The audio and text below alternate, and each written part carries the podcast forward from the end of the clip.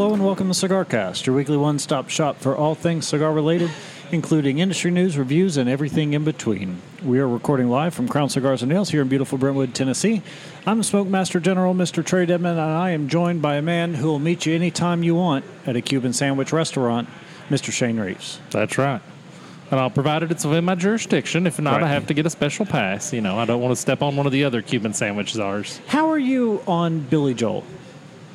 Um, I couldn't. I couldn't figure. So I woke up with th- with that song in my head this morning. Right. Scenes from an Italian restaurant, and I'm a huge Billy Joel fan. I, I've, that song's been in my head all day, and I, it just that was one of those things that occurred to me, and I was like, I, I mean, you like Jimmy Buffett, so you like that kind of ballady, lighthearted. But I not could- all of Billy Joel's music is lighthearted, so I just wasn't sure how you felt about him. I can take him or leave him. Okay. Uptown Girls, kind of a nursery rhyme set to music. Right. And the nursery rhyme, you know, Huey Lewis is famous for the nursery rhyme Oh, set sure. to music. And uh, so I can I can tell you I like who we didn't start the fire because to me he's actually showing some musicianship. So I can take him or leave him. All right. Fair enough. And uh, I'm, he's not on my playlist. I can tell you that. Oh, gotcha. But I won't hit skip if he shows up. I'm not sure how that would happen, but okay. Yeah. Anyway. But anyway, so we're here and we're ready to smoke some cigars. I'm very excited. It is burning up in here tonight. Are you warm? Oh, you should have been in here last night. We had 18 people at poker. I had nine people at my table. And of course, for some reason, everybody over six foot tall and, and 250. Yeah, and past 250 got put at my table. We could have. You're packed in there like cordwood. we was basically the offensive line for an NFL team. and all. Ne- next week, I'm going to have to take and lay down the law on some of the poker players of, hey, we need some skinny guys over here because it was hot. I, I I, left here, my head was wet. I was sweat. So. bet. Yeah, it is a little warm in here tonight, and all, but it's it's that time of year. You cannot predict No. the heating and cooling this time of year. You know, if you live in Tennessee, you start out in the morning with the heat on.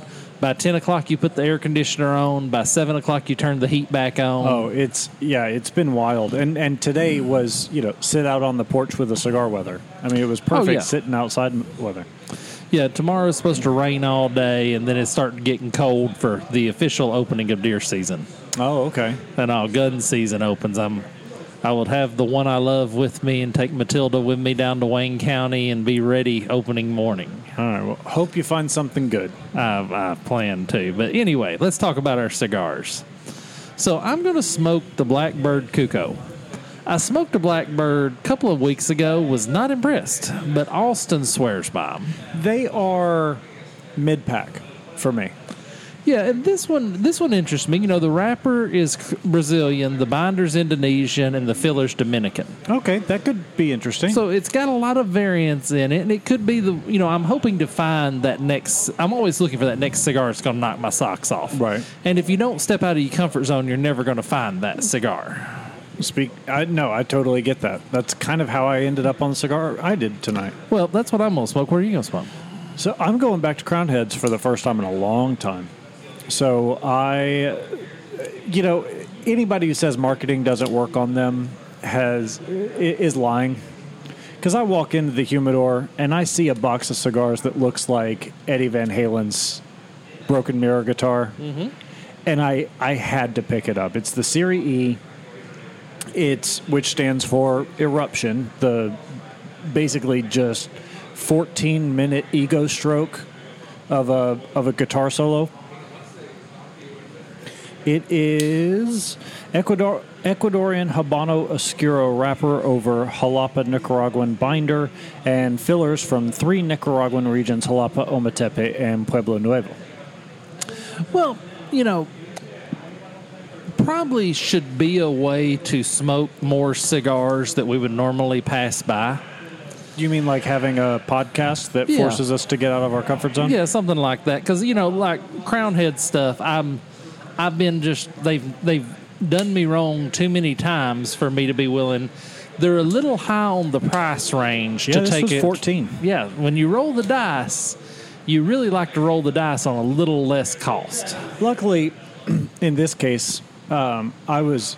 My wife gave me a call this morning when she was on her way to work because these past couple of months have not been the easiest for us, and we both, you know, we trade off days where one of us is taking on the stress load of, of for both of us. Sure. And I've been shouldering a bit more of that load lately, and so on on our way to work, she called me and she was like, "You know what?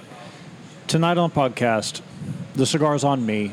Like, go a little bit above, the, get something that." Like really nice, Right. I don't know if I got something really nice, but I definitely stepped outside of my price range because I would not have bought this cigar just regularly.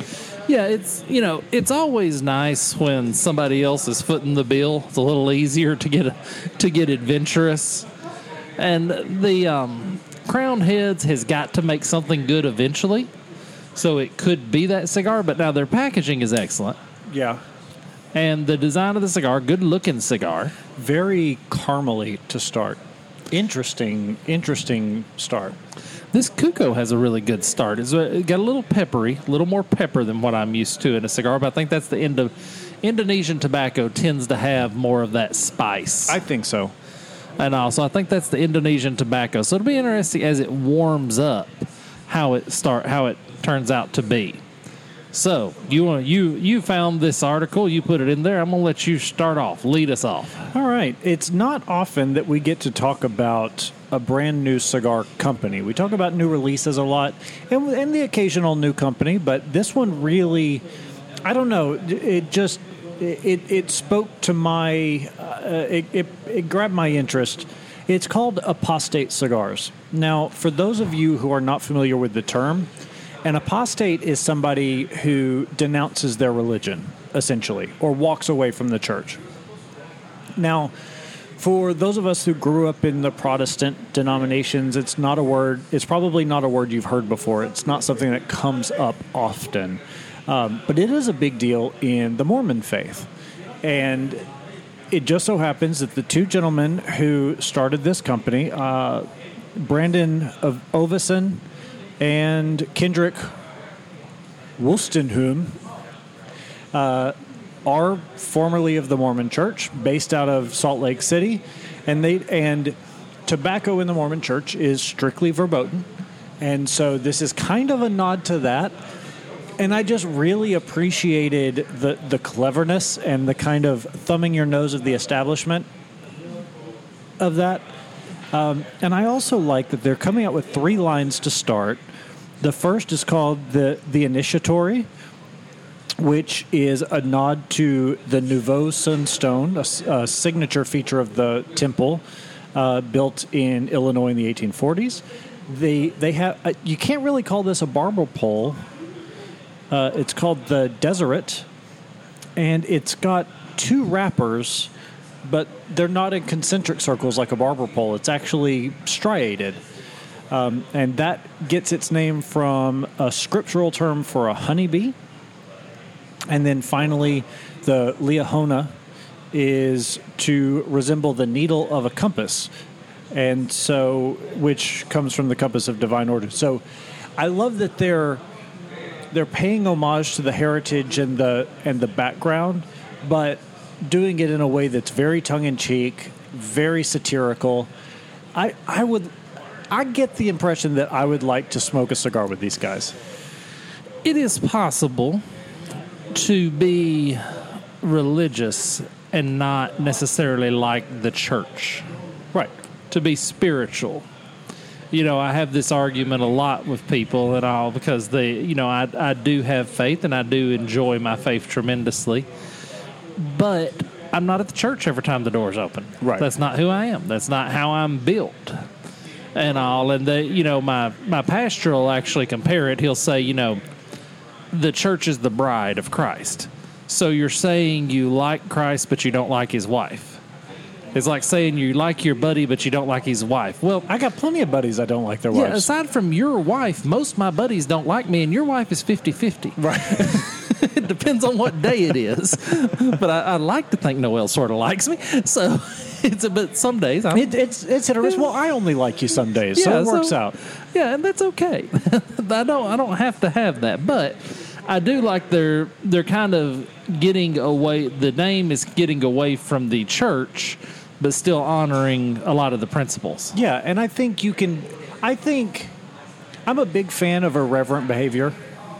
I, I think I think a certain level of irreverence is healthy. But I feel I I believe that you can be irreverent and still be respectful, and that's what I feel like this is. Yeah, I think I think that can work both ways. But it is nice. I mean, new cigar line. They blended them themselves with the um, guidance of Jose Jochy Blanco at uh, Tabacalera Palma, along with Jose Manuel Blanco. And Blanco blends a good cigar. Yeah, And uh, you know, different Blanco.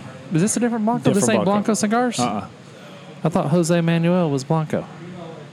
So Jose Blanco. I don't know. We'll have to look it up. And uh, we'll have to look it up and see. But anyway, I, I'm willing to give it the benefit of the doubt. And all because I do think that the Blancos are good cigars. And these recipes, you know, the the Desiree, is it Desiree or uh, Deseret? Deseret. Deseret is Mexican San Andres wrapper, Cuban seed piloto binder, and fillers from the Dominican Republic. That's that's a pretty good recipe. That's going to be a pretty good cigar. Yeah, I no, I completely agree, and I like that they started with one vitola for each blend. I think that's a really good way to start. Yeah, I think when you're introducing a new cigar, introduce the vitola it's blended to be. That way, people can decide whether they like it or not, and then you can always expand out. You know, with the McAlefA, they did a great job of that. Right. They started out with just one size, and now they have the Gordo and they have the the Robusto, and they've they've expanded out. But everybody kind of knows whether they like the A or not before they get into all the different sizings. David Blanco is David Blanco is Blanco cigars. and their stuff is made in the Plasencia factory. Oh, okay. So yeah, but um, yeah, I'm looking forward to it. I can kind of see this being good. It'll be. I wonder how they will get them into shops. Yeah, they as of right now they have not launched their marketing model. I would imagine a, s- a small upstart like this, but from people with experience in the industry will probably go the broker route. And as long as in this area they don't choose one of the particular brokers that is fairly powerful, I think they'll do well. You know, and they're twelve fifty a stick, right around that range, twelve dollars a stick, about par for the market. What you're going Right. to pay for a good cigar. So they're not, right, you know. The worst thing is when a boutique comes out and their cigars are 15, 16 bucks. Right. Yeah, that's a death nail. It, you're not going to get people to taste your stuff if you're starting that high. Right. You've got to start it at a, at a level everybody can reach. And if in a couple of years you work it up after you get a following, that's not a problem. Right. But I think they're starting it out right. Their logo's very fancy. It is. And I'm sure in their wrappers look good. Their presentation looks good. They're not doing boxes, they're doing packs of 12. Although I've heard from a lot of folks lately that they're having issues. I mean, even established brands having issues getting a hold of boxes right now. So a lot of established brands, even right now, are telling retailers like, if you still have the old box, we'll just send you a bundle. You put it in the box you have. Yeah, yeah. Hold the hold the old box. Don't throw it away. Right. And also, yeah, I really like it. So, from Fox 13 in Tampa Bay, they're on your side. Bartow's historic cigar factory can't be saved, city decides. So, in Barstow, Florida, Bartow, I don't know why I keep wanting to call it Barstow. Bartow, Florida, there's a cigar factory that's been standing for 100 years, and they finally decided, okay, we've got to tear it down there's really no no way to save it. It's on the historical register, and I always have mixed feelings when these things happen. But if you can't, That surprises me because I know how you feel on historic buildings most of the time is if you want to save it, buy it yourself. yeah, yeah, and there's a large element to that. And it's probably due to the fact this is a cigar factory. But if you look at the picture, you can tell it's pretty well done. Yeah, I was pulling up the video that's attached to the article as well, and it's it's in rough shape. And I feel that's one of those things where it does the lines get a little blurred. I'm all for UNESCO historic sites and buildings on historic registers to be preserved and things like that, but what happens when you've got a registered building that no one is willing to put in the time or money to upkeep it. Like what happened? You know, and that this is a perfect example of that. The roof is falling apart. The structure itself looks like it's you know a strong wind away from falling down. what does the historic uh, protection really do at this point? Well, and by the time you went through the trouble to restore it, how much of the original building would be left besides the name? Right, because you know based on its age that the it's all lead paint. There's probably a bunch of asbestos still in there, so it, there's no way it's even remotely feasible to put in. um, No one's going to have the money to restore it anyway. Yeah, and like so by the time they do restore, you know, if you bought a classic Porsche and all you had was the frame and you put a new engine in it, you put a new body on it, you put new seats, you put new everything in it, is it still that Porsche? Right, right. you what, know, what, what's left over? The steering wheel and the floor mats. Yeah. Well, that's does not a Porsche make. yeah, so I can I can see it's time to let it go. I think it's okay sometimes to just let it go, and I think this is one of those cases. And normally we don't agree on that, but uh, we do this time. That's interesting. So from News Graphic, Georgetown, Kentucky. And the only reason Are I, they on your side? Uh, well, they're they're a newspaper. I only do that for for news stations. Oh, okay. I, they might be on your side, but the only reason I bring up this article because every week when I'm doing prep for the show, there's 20 articles on new cigar lounge opening in X, new cigar lounge Right. opening here, new you know, and we hit our fair share of those in the course of a year. We do.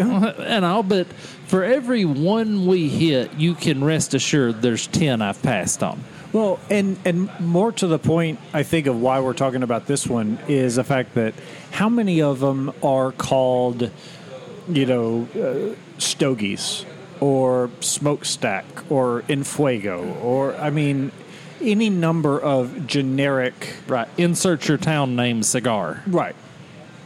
So yeah, there there's so many there's so few really um, original nice names for them. So public hearing on Leaf and Barrel proposal continues. Great name. I think that's a really great name for a, for a cigar shop. And just to go through the article, they're trying to open a cigar lounge in location, and they're getting kickback from the neighborhood because the neighborhood says we don't want a bar in our neighborhood. And the cigar lounge says, yes, we serve alcohol, but a cigar lounge is you're not going to have a lot of drunks wandering around and Right. dealers selling X on the corner and things like that. I'm curious. So put your realtor hat on, but also keep your healthy cynical, hat on as well. You're going to look funny, but it's worth it. Actually, What- it's a cape. I oh, have, a, it's I have a cynicism, cynicism cape. cape that I, I oh. could shroud myself in sometimes. Zoning restrictions. For them, against them. For them. Really? Mm-hmm. Yeah, because you have to prevent urban sprawl. You've lived in Atlanta. Right. Atlanta is the picture for what happens when urban sprawl goes awry. And so you have to do that. Atlanta is just that's what makes Atlanta such a nightmare to navigate is their zoning ordinances obviously were never enforced, Enforced. properly. And you'll have this area that's really rich, and then it'll be right beside this dead area, and it'll be right beside this area, and there nothing's close together. Everything's uh, down Peachtree Street a million miles away.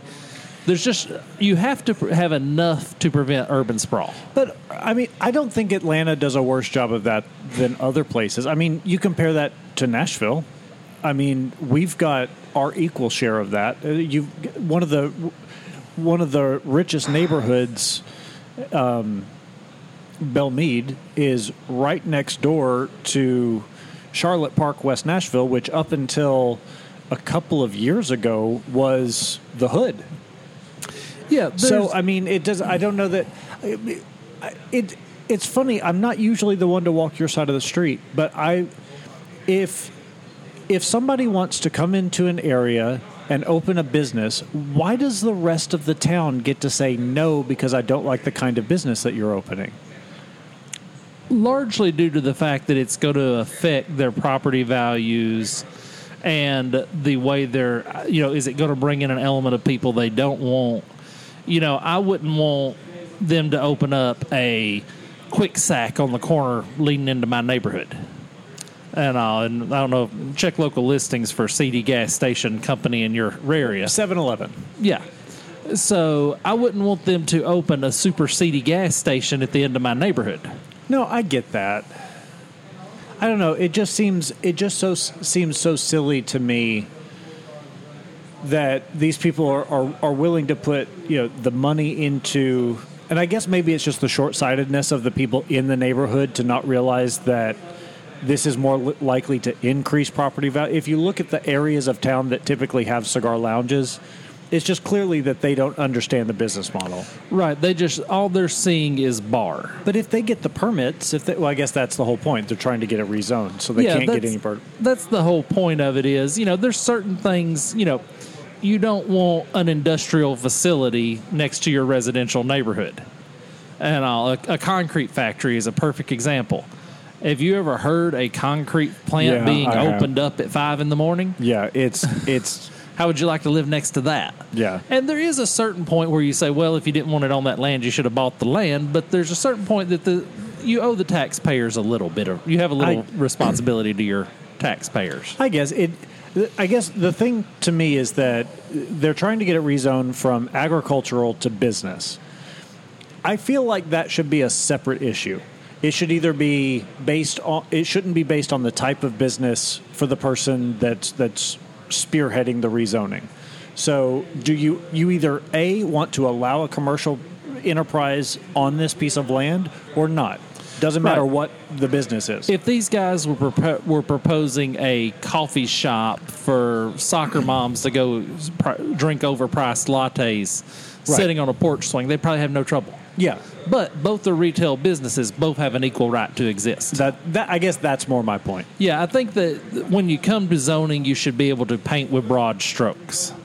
But I wish these guys luck because Leaf and Barrel is a great name, and a cigar shop will only increase the value of the name. Now, there's some seedy cigar shops. There, there absolutely are, but I would imagine, but seedy cigar shops tend to go into existingly seedy neighborhoods, and the fact that the people in this neighborhood are fighting back so hard against this tells me it's a neighborhood full of people who give a crap, which means it's likely not a seedy neighborhood, therefore likely not to be a seedy shop. Yeah, and th- nobody wants to build a seedy shop. No, it just kind of happens that way. I think. Well, I think a shop erodes. I think you you know you get- you You're get only a as good. You're only as good as the company you keep. Right. And if you come into a neighborhood that doesn't have great people, you're not going to have a client base of great people, and it's going to go from there. Yeah, and if you, you know, everybody has seen somebody that just got asked not to come back to the cigar shop. And that's a part of the cigar lounge business. There's certain people that don't need to be in a shop. And all for whatever reason they can't follow the rules. They they they make themselves a nuisance to everybody there. Every cigar shop has a vibe Right. you know there's there's a certain crowd that goes into reserva there's a certain crowd that comes into here there's a certain crowd that goes into the abbey Right. and those three crowds are very distinct different people In fact, somebody who is a regular here nearly got kicked out of Reserva last night. yeah so it yeah i, I see exactly how that can work but that's that's up to the owner that shouldn't be up to the neighbors exactly. Exactly. that they should meet the owner and say, okay, he's looking to to run a top quality establishment there. So, my first third of the Blackbird is good. I mean, it's it's not knocking my socks off, but there's nothing offensive about it. That pepperness has mellowed out and it's very smooth. It seems to be coming around. I'm the, definitely my favorite Blackbird I've smoked thus far. This is a great. The Series E is a great fall cigar. I'm getting caramel. I'm getting cinnamon. I'm getting very, very autumnal flavors out of it, and I'm smoking way slower than you are tonight. But I'm actually really enjoying this. It's not. It's funny. It's a Nicaraguan puro. Well, no, it's not because it was an Ecuadorian wrapper. But all of the the meat of the cigar is Nicaraguan. It tastes more Dominican to me it's really not that pepper or spice forward. I'm not getting dry mouth. I'm not. I, it's it's coming alive as I get down into it. What factory is it made in? Did you look? Is it the Prob- Tabacalera? Probably my father because all of their stuff is made there. Uh, they, they also make a lot of their stuff in the Pichardo factory. So you'd have to look to see which which factory. It is the Pichardo factory. It is the Pichardo. Okay, when you were describing it to me, I thought Pichardo. Yeah. and all. So that that tells you that I'm way too big a cigar nerd. Well, I, I get it.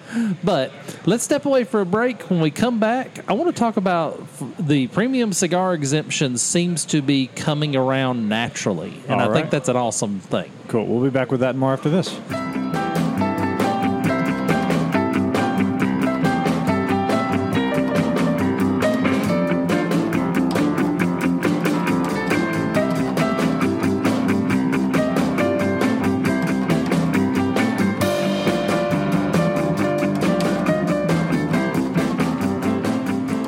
Welcome back to the Cigar Cast. It's one of your hosts, Shane, sitting across from the man who's never ate a raw turnip, Mr. Trae Dedman. Well, I'm not a deer, so no. Are you kidding, man? I, I pick, grab a turnip out of the ground, peel it with your pocket knife, eat it like a Ukrainian widow woman. So it's it's funny you bring this up because I was going to ask this question. We were talking about deer hunting and planting turnips uh, a couple weeks ago in here, and I was going to ask. I know people eat turnip greens. Do people actually eat turnips? Oh, yeah. I've never eaten a turnip cooked or raw. I don't like them cooked. I only like them raw. I like to get a, a smaller turnip, you know, size of a baseball, not a softball. So I'm imagining uh, texture somewhat like a potato or an onion. Yeah, kind of a juicy potato. Radish. Yeah, kind of in in that, but a good turnip raw, you know. And it's funny because it was, it's part of my rural upbringing that my granddaddy. During the summer, when you come to his house, he'd pull you a fresh apple off the tree, and during the fall, he'd jerk a turnip out of the ground. You don't have to say that you learned something from your granddaddy and that you're rural. One of the one of the other. Both the, yeah, redundancy. But yeah, the, the raw turnip is a pleasure, and I knew that that was probably we have a we have a big segment on food coming up, and I knew that was probably something I didn't even need to do a wheelchair. Do you have a wheel tray eat it on on the topic coming up? Because I feel like there's a lot in there. There's a lot in there. We'll probably have to just kind of skirt through that. Fair enough. At all. So Denver from Westword. Hookah premium cigar exemption from proposed Denver flavored tobacco ban. So this is one of the rare occasions where cooler heads prevailed, and I love this. You know, Denver, for those of you who don't know or haven't been to Colorado in the last however many years, they're really not big on the tobacco. Uh, their their smoking ban is one of the most draconian in the country. They are. It's really hard to find a tobacco shop in all of Colorado. So for this to be coming out of Denver was as surprising to me as just what the outcome was to begin with. And it's interesting. This article brings doesn't bring weed into this at all. No. and all, all of the you know the legalizing of recreational drugs in Colorado and everything is not broached in this article at all, which is nice. I like the distinction. Right. I'm Because probably doing one, it One doesn't dictate the other Yeah. anyway. I'm probably doing it a disservice by bringing it up anyway. But basically, they had a proposal to ban flavored tobacco. And they said, well, premium cigars, kids ain't smoking premium cigars. And people actually listened and said, you're right, kids aren't smoking premium cigars. And hookahs, kid, you know, have you ever tried to operate a hookah? Yeah, I used in college.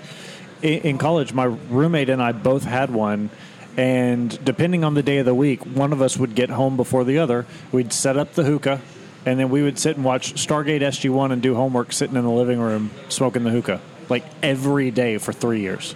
Yeah, I've only smoked a hookah once in my life, and it was not good enough for the amount of work involved in setting it up. Did you do it at like a lounge? Yeah. Okay. That if now again we're not in college we're not college age kids anymore so there's probably no chance of it happening but if you go to somebody's house where they have one and they do that then it's a d- completely different experience Yeah, where they've kind of they they've got the Uh, man i used to be a wizard like we were even developing um, like tools to streamline our process we refined our process over the court like we would set the the charcoal on the eye of the stove and heat heat it up that way rather than using a torch because you get a more even i mean we had it down to a science and I think that's um, coming back to the article. I think it's a very good distinction that the premium cigar ban is kind of picking up a groundswell. yeah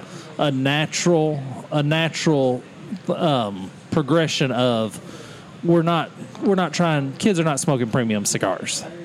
An article that I but they are getting rid of vape. That's the big deal. That's really what this article is about. Is hey, we're trying to get rid of vape.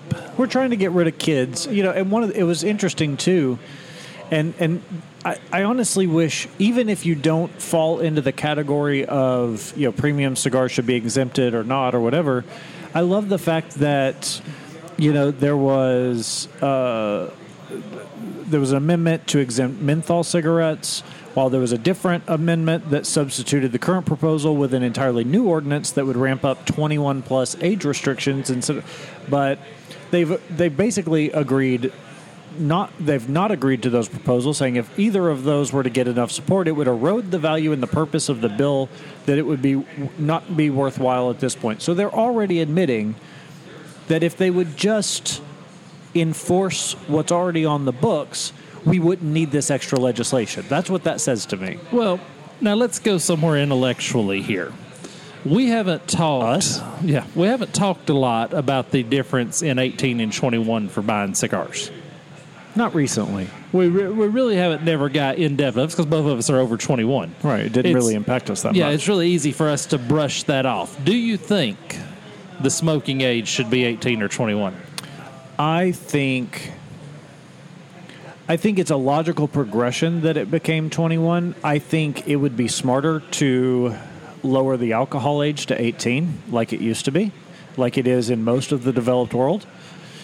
It but it comes from this really weird relationship we have in this country with alcohol.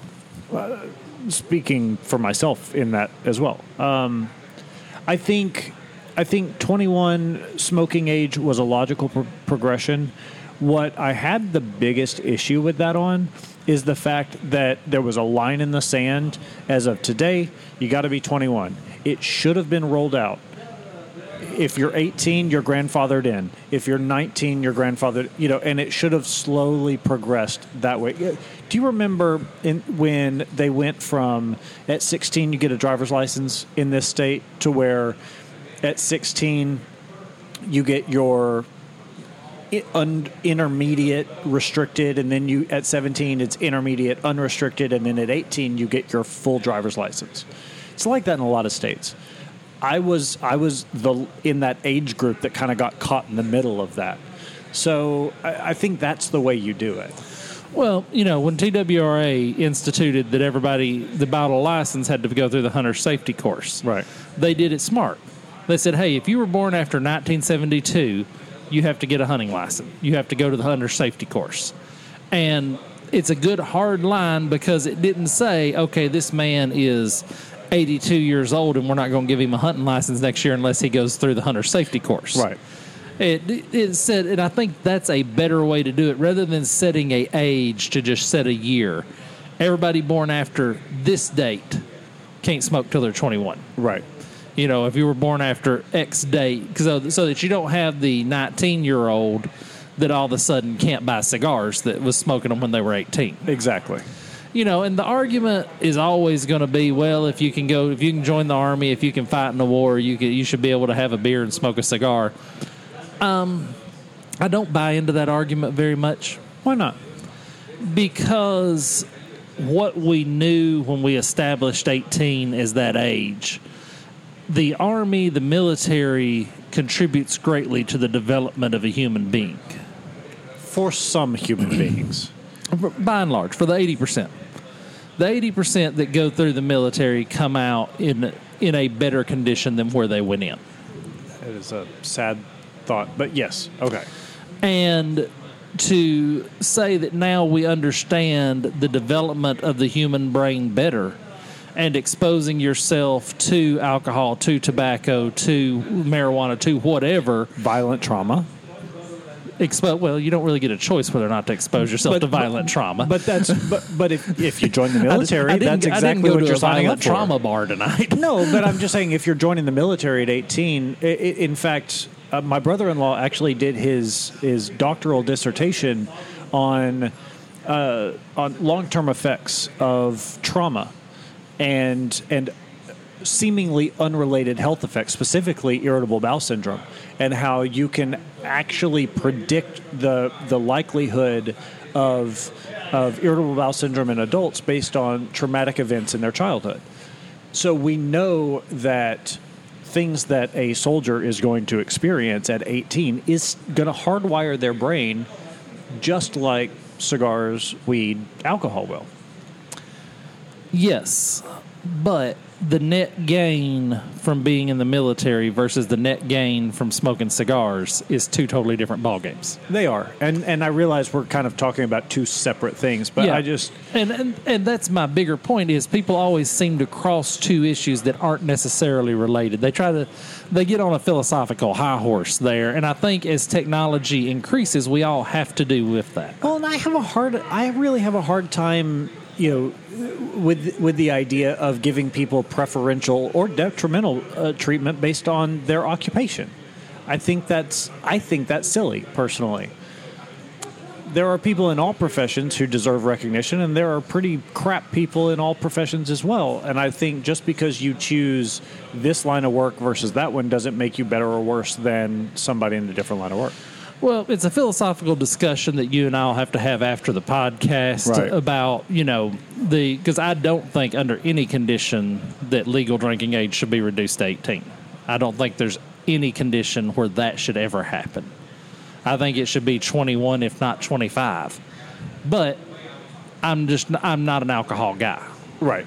And all alcohol to me is a very small place. There's not really a place in my life for alcohol. You're the person who's never smoked a cigar writing cigar legislation when it comes to alcohol. Sure. Yeah.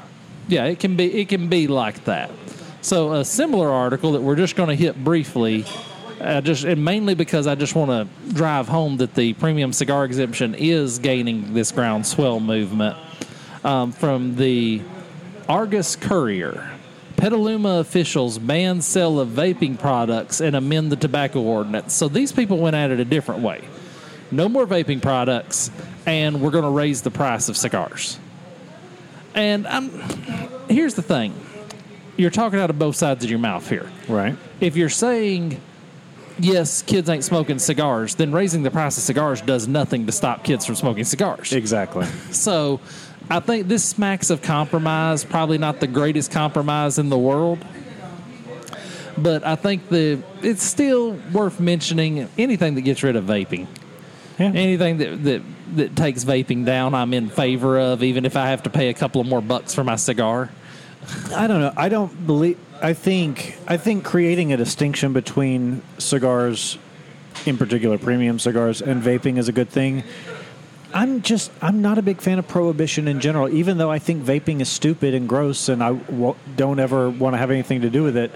I don't necessarily agree with prohibition either. If, if adults want to do it, let them.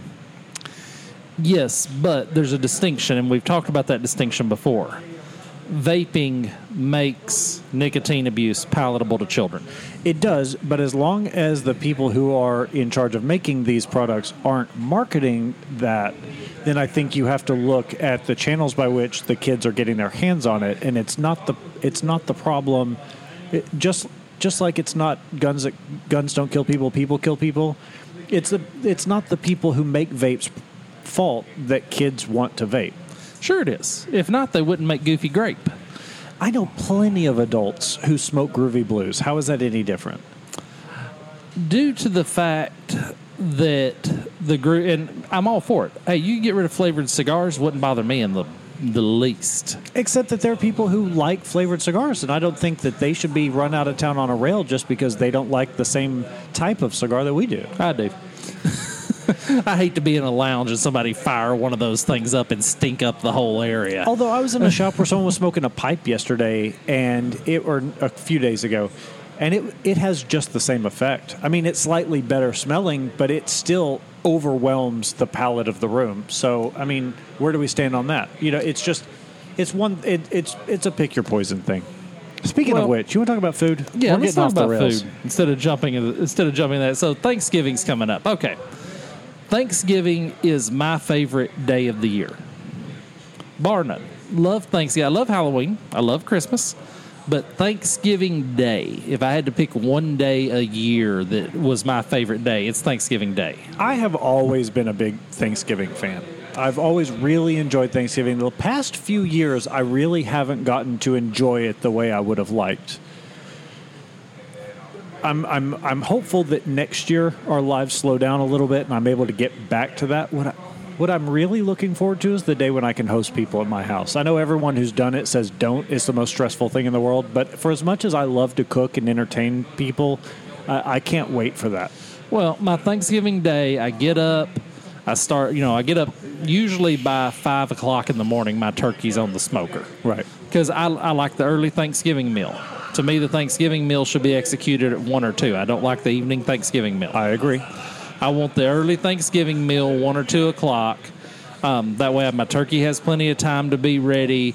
I'm fixing my deviled eggs, my hash brown casserole, all of my different features. I'm fixing as I get ready for Thanksgiving. The parade's on TV, then the dog show comes on. You have all of that. You have you watch the parade, you watch the dog show, you go out, you have your dinner, you smoke a cigar. I'm not a football guy, so Right. it's not or a professional football. I'm more of a college football guy than I've probably ever been before. But so this article from Slive or Salive, Salive, how do you pronounce that? SI Live. SI Live. The most popular Thanksgiving side dishes in every state. And this is pretty interesting because a lot of these side dishes I wouldn't have picked out as as being, you know, there has never been the Alaska favorite side dish on my Thanksgiving table. No, um, I'm not eating stuffed mushrooms. Here's I, I, I've got a Kansas and Texas. What's wrong with you? Cream corn, really? Not a, first of all, corn is a summer food, and I get it. If you cream it, you get a little bit more life out of it. But cream corn is a summer food. That is not a Thanksgiving food. Much less the most popular side dish in your state for Thanksgiving. I give them a pass. I give them a pass because corn, to me, corn was at the first Thanksgiving, in all likelihood. I, I can give them a pass on tradition, and I, I can I can I can get behind Well, that. I'll give Kansas a pass because that's the only thing they have going for them is corn and sunflowers. sure. So, but Texas, come on, you're better than that. Well, and some of the, I will say this is a article that I think is probably one man's opinion as much as anything. Uh, they did it based on Google searches, Right. so, So it's so. I mean, and that's why like, so Tennessee is hash brown casserole. At any of the Thanksgivings I've ever been to, that hasn't been a thing. So I'm wondering if this is kind of a self-selecting group of people that have to look this stuff up. Well, yeah, but who has to look up mashed taters? Ah. no, I mean mashed potatoes being the most popular side they have on the list. Well, it's Utah, so Well, so is so is it Arizona, California, Colorado, Connecticut, Hawaii. oh, so it is. It is No, you get up New York and Connecticut. That's sweet potatoes. They just use the same color. so mashed potatoes being the most popular.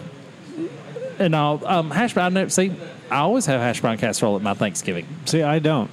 and I'll and primarily I have hash brown casserole because I've never went to the trouble to learn how to make cornbread dressing. Oh, okay. We we can we can fix that. Do you put celery in it? I do, but I cook the no. But I hate. So here's the thing: when I make cornbread dressing, I'm the reason I like to make it is because I can either a leave the celery out or b cook it down so it's not crunchy and gross. I need to not taste the celery. See, you don't in mine. Yeah, I need to not get be smacking along in my dressing and get a big crunchy piece of celery. Yeah, see, I hate that. I absolutely hate that. But with mine, you don't get that. I also filed a formal protest against my sister the year she put carrots in the chicken and dumplings. We've talked about that on this show, as a matter of fact. I'm actually on your sister's side on that one. What's wrong with Delaware? Cauliflower mashed potatoes?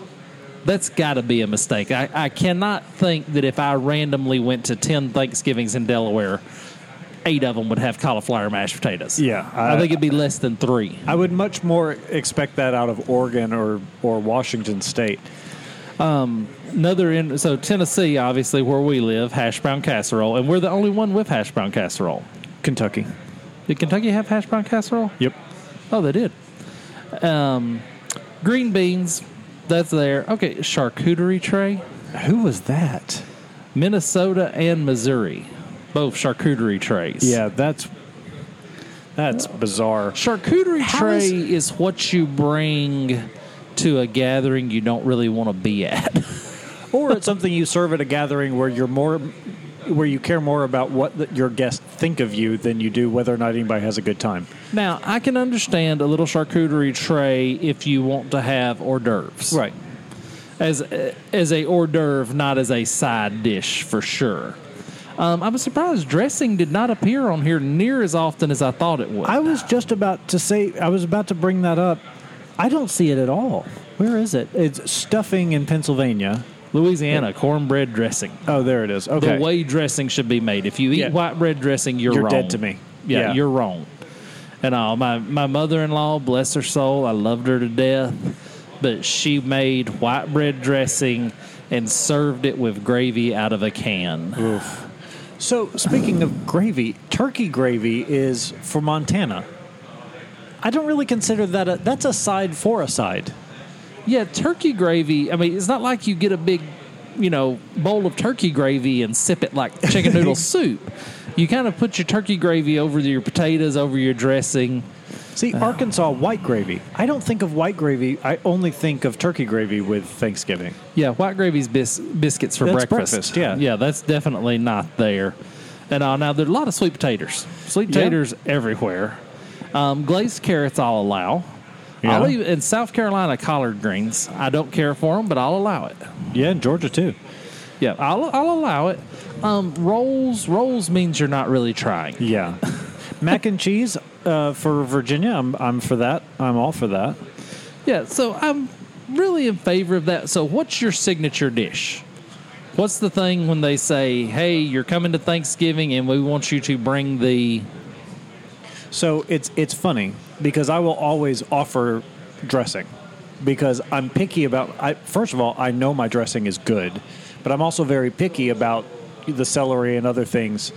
But when I go to like my grandmother's house on my mom's side, that's a Thanksgiving tradition that has been established since long before I was even alive it's bounced around different houses as people have passed on, but you know, so there's really not a whole lot of. There's very rarely an opening, if that makes sense. But dressing would be the thing that I would bang the drum about. So, if you've got a big family like I do, and you do the big family gathering, I always have the sleeper. I make fruit tea. I'll make two gallons of fruit tea and bring, and that's always a big hit because your fruit tea, very easy. You make your sweet tea, you add your pineapple juice. I don't put orange juice in it, I don't like the acidity. Acidus, Acidity. Acidity. Pineapple juice is more acidic than orange juice. not when you put it in fruit tea. and all I can tell you. It may not taste as acidic. Absolutely. Okay. Um, so it's kind of it's kind of a cheat because it's something real easy that you can just put together. But looks like you made the effort. Yeah, and, and everybody gets a glass. Yeah. You know, it, it's it's kind of a good sleeper to have the fruit tea, um, and always have a dessert, a good dessert that you can bring.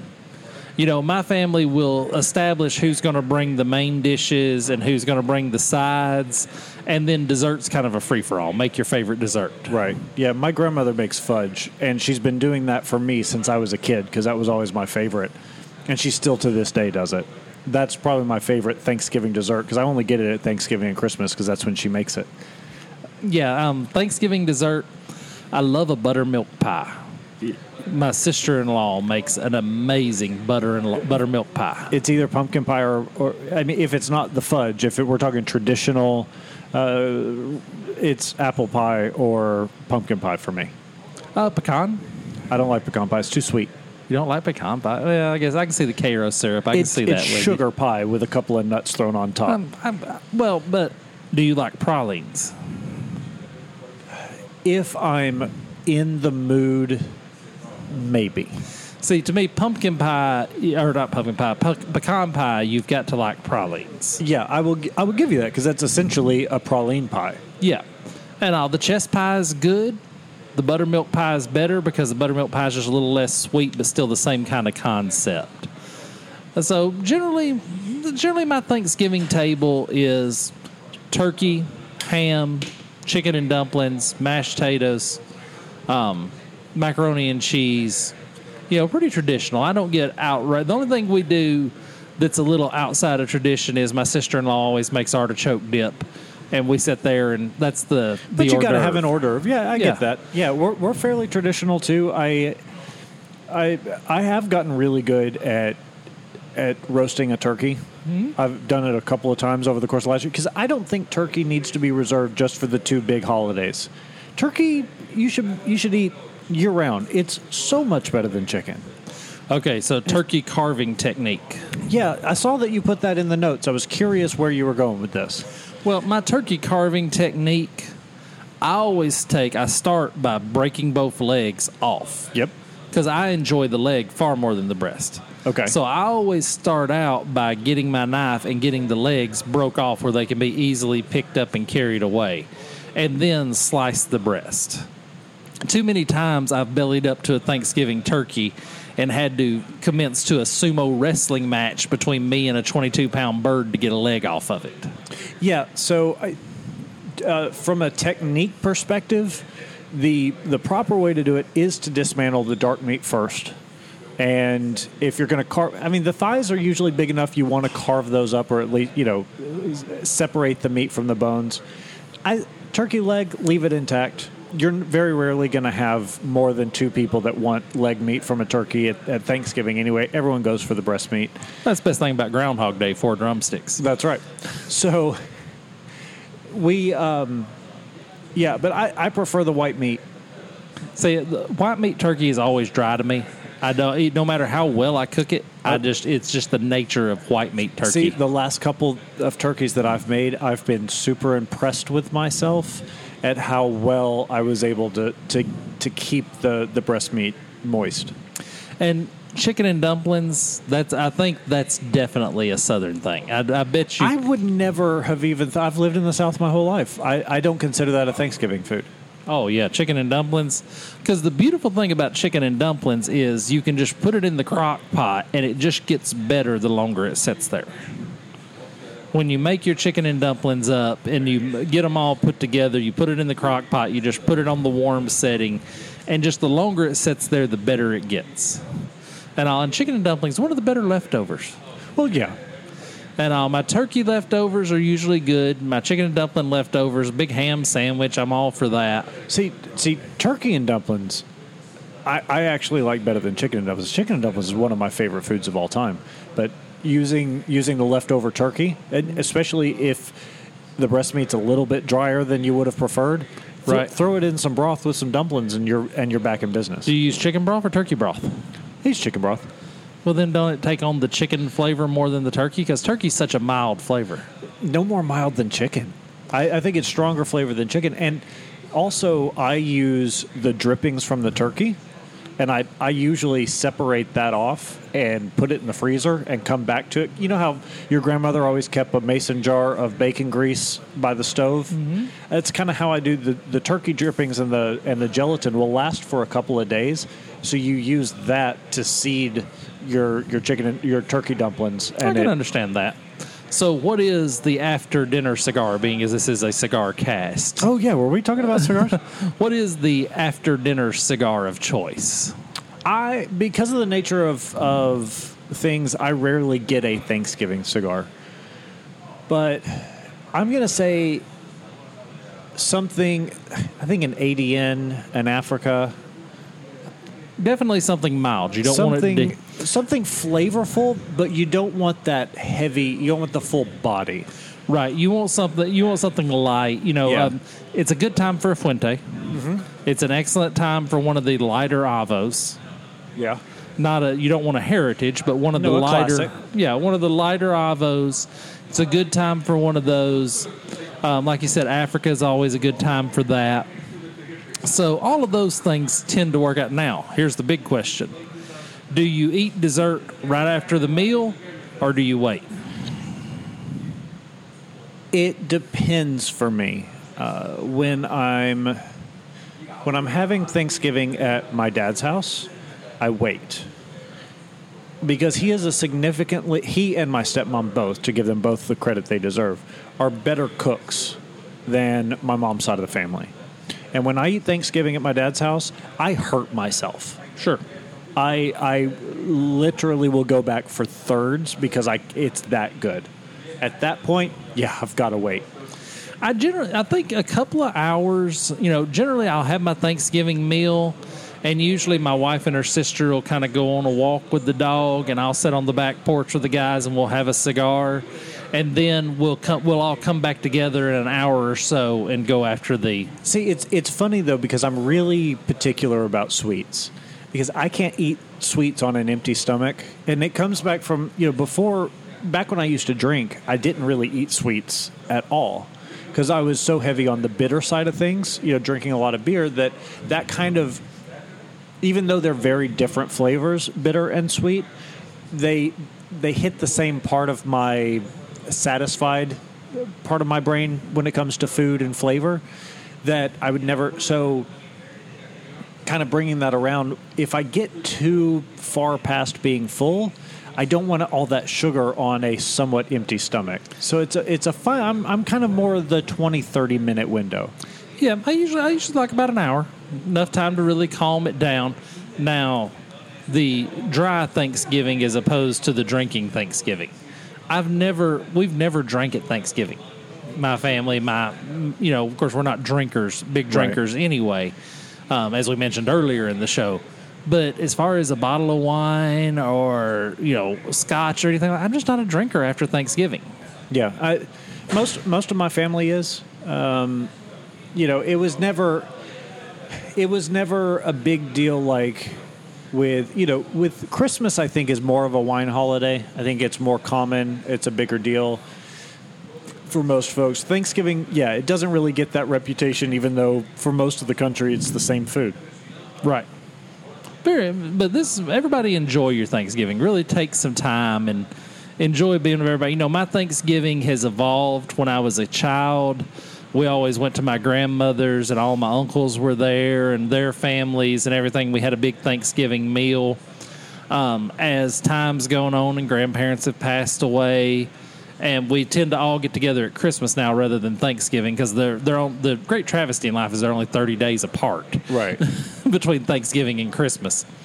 But um, I tend to lean more toward um, now. I have I hosted at my house, and I like to invite people. You know, we've got a gentleman here at the cigar shop that don't have a lot of family and all, don't have anywhere to be on Thanksgiving. He's going to be at my place. Yeah. You know, I have, uh, if I see somebody that I know, especially a cigar guy that I know doesn't really have somewhere to be on Thanksgiving, I'll be sure that they're invited to my home, and anybody's Right. welcome at my table. I'm Right. always going to cook enough food to feed Genghis and all of his cons, so I won't have any trouble with that.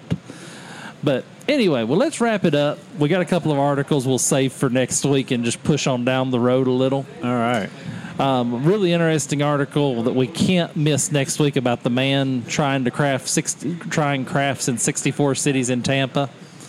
We're going to work through that, but um, we're just out of time. We spent too much time thinking about Thanksgiving. That's all right. Well, since this will be the last one you get before Thanksgiving, I hope everybody enjoys your Thanksgiving.